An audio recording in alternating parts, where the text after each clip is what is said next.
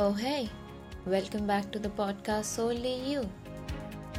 This is your host, and today we are going to talk about a significant influence on 20th century art, Pablo Picasso. He was not only a master painter, but also a sculptor, printmaker, ceramics artist, etching artist, and writer. He experimented and innovated during his 92 plus years on Earth his work matured from the naturalism of his childhood through Cubism, Surrealism, and beyond. And that shaped the direction of modern and contemporary art through the decades. Pablo Picasso was born in the town of Malaga, and Andalusia, Spain on 25 October 1881. He was the firstborn of Don Jose Ruiz Blasco and Maria Picasso Lopez. Picasso's father was an artist, earning a living painting birds and other game animals. He also taught art classes and curated the local museum. He began schooling his son in drawing and oil painting when the boy was seven, and he found the young Pablo to be a suitable student. Picasso attended the School of Fine Arts in Barcelona at 13 years of age. His father also taught there. Later, in 1897, Picasso began his studies at Madrid's Real Academia de Bellas Artes de San Fernando. It was Spain's top art academy at the time. Picasso attended this academy only briefly. He used to prefer to roam the art exhibits at the Prado and studying paintings of Rembrandt, Johannes Vermeer, El Greco, Francisco Goya, and Diego Velázquez. During this budding period of Picasso's life, he painted portraits, such as his sister Lola's First Communion. In 1900, Picasso went to Paris, the center of European art scene. He shared accommodation with the poet and journalist Max Jacob. He took Picasso under his wing. The two lived in humiliating poverty, so much so that sometimes they had to burn Picasso's paintings to stay warm. Soon after Picasso relocated to Madrid, he lived there for the first part of 1901. He partnered with his friend Francisco Assis Soler on a literary magazine called Young Art. There, he illustrated articles and created cartoons sympathetic to the poor. The Blue period extended from 1901 to 1904. During this time, the artist painted primarily in shades of blue. In some instances, there were touches of accent color. For example, the famous 1903 artwork, The Old Guitarist. It featured a guitar in warmer brown tones amid the blue hues. Picasso's blue period works are often perceived as somber due to their subdued tones. Historians attribute this period largely to the artist's apparent depression due to a friend's suicide. Some of the recurring subjects in the Blue period are blindness, poverty, and the female nude. Some of the famous paintings of this era includes The Old Guitarist in 1903, La Vie in 1903, The Tragedy in 1903. The Rose period lasted from 1904 The Rose period lasted from 1904 through 1906. Shades of pink and rose filled his art with a warmer, less melancholy air than his blue period paintings. Harlequins, clowns, and circus folks are among the recurring subjects in these artworks. He painted one of his best selling works during the Rose period. It is called Boy with a Pipe. The archaic elements in the Rose period paintings reflect experimentation with the Picasso art style. Some of the famous paintings of this era include Garçon à la Pipe or Boy with a Pipe in 1905, Two Nudes in 1906. His African art and primitivism period was from 1907 to 1909. Picasso created one of his best known and most controversial artworks in this period, known as Les Demoiselles d'Avignon. He was inspired by the angular African art he viewed in an exhibit at the Palais de Trocadero and by an African Mask Owner by Henri Matisse. Picasso's art reflected these influences during this period. Ironically, Matisse was among the most vocal critic of Les Demoiselles d'Avignon when Picasso first showed it to his inner circle. Picasso's personal life changed when Fernande Olivier entered his life. Her presence inspired many works in the years leading up to Cubism. One of them was Woman with Loaves in 1906. 1907 to 1912 was a time for analytic cubism. The artist worked with fellow painter Georges Braque. Together, they created the beginnings of the Cubist movement in art. Their paintings showcase a palette of earthy tones. The works depict deconstructed objects with complex geometric forms. Some of the famous paintings of this era includes Girl with Mandolin in 1910, The Accordionist in 1911, Marjolaine in 1912.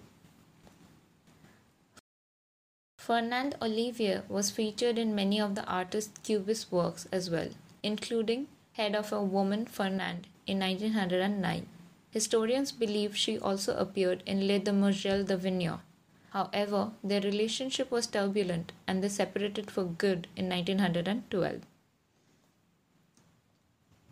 The era of synthetic cubism in Picasso's life extended from 1912 to 1919.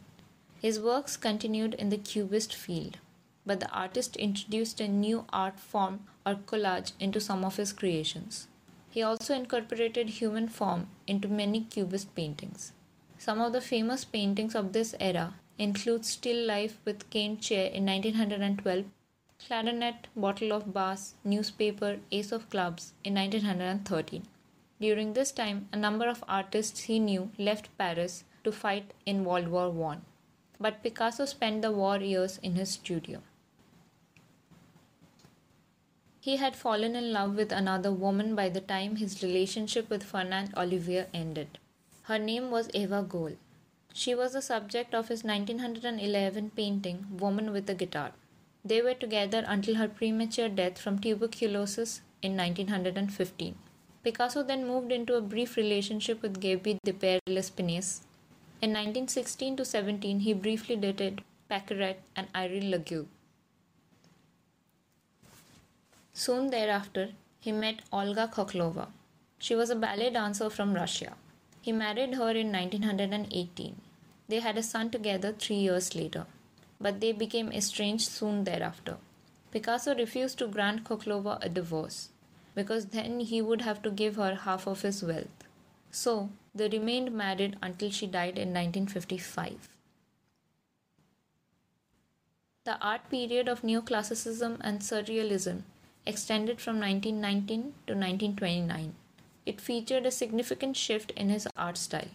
After the conclusion of World War I and his first visit to Italy, his paintings reflected a restoration of order, such as the watercolor piece Peasant Sleeping in 1919. His neoclassical artworks offer a stark contrast to his Cubist paintings. But when the French Surrealist movement gained attention in the mid 1920s, Picasso began to reprise his fondness of primitivism. Example Surrealist influenced painting in Three Dancers in 1925.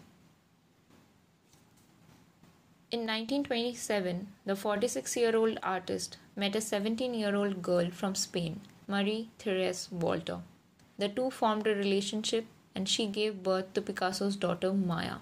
They remained a couple until 1936. She inspired the artist Vollard's suite, a set of 100 neoclassical etchings completed in 1937. Picasso took up with artist and photographer Dora Maar in the late 1930s. During the 1930s, Picasso's works reflected the violence of wartime, such as his well known Guernica in the 1937 was a unique depiction of the Spanish Civil War. The threatening Minotaur, a monster with the head of a bull and the body of a man from Greek mythology, became a central symbol of his art. It replaced the Harlequin of his earlier years. During World War II, Picasso remained in Paris under German occupation. He continued to create art while he endured Gestapo harassment. Sometime he wrote poetry. He completed more than 300 works between 1939 and 1959. He also completed two plays, Desire Caught by the Tail and The Four Little Girls. Picasso began a new relationship with the much younger art student Françoise Gilot after Paris was liberated in 1944. They had a son, Claude, in 1947 and a daughter, Paloma, in 1949. But their relationship was doomed like Picasso's previous ones. The reason was his continual affairs and abuse.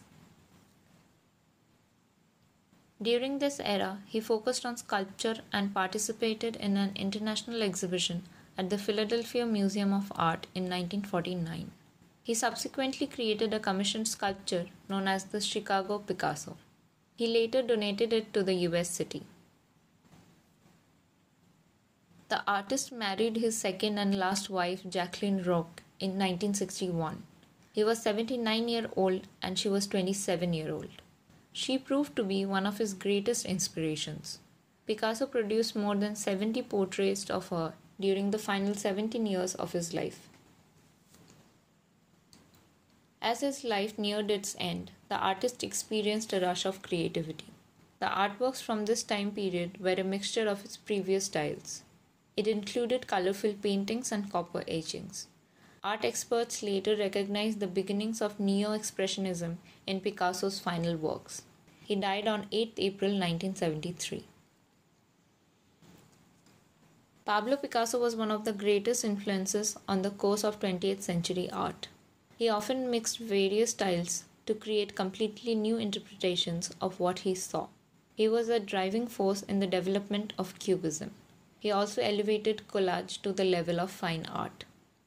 Picasso followed his vision and it led him to fresh innovations in his craft. His artistic genius has impacted the development of modern and contemporary art tremendously. He left behind an artistic legacy that continues to resonate throughout the world till date.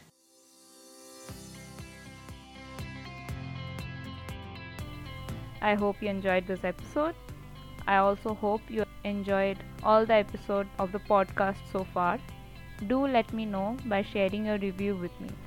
If you want sneak peek of upcoming episodes or want to get in touch, head over to our Instagram account at the rate solely you. And until next time, take care and lots of love.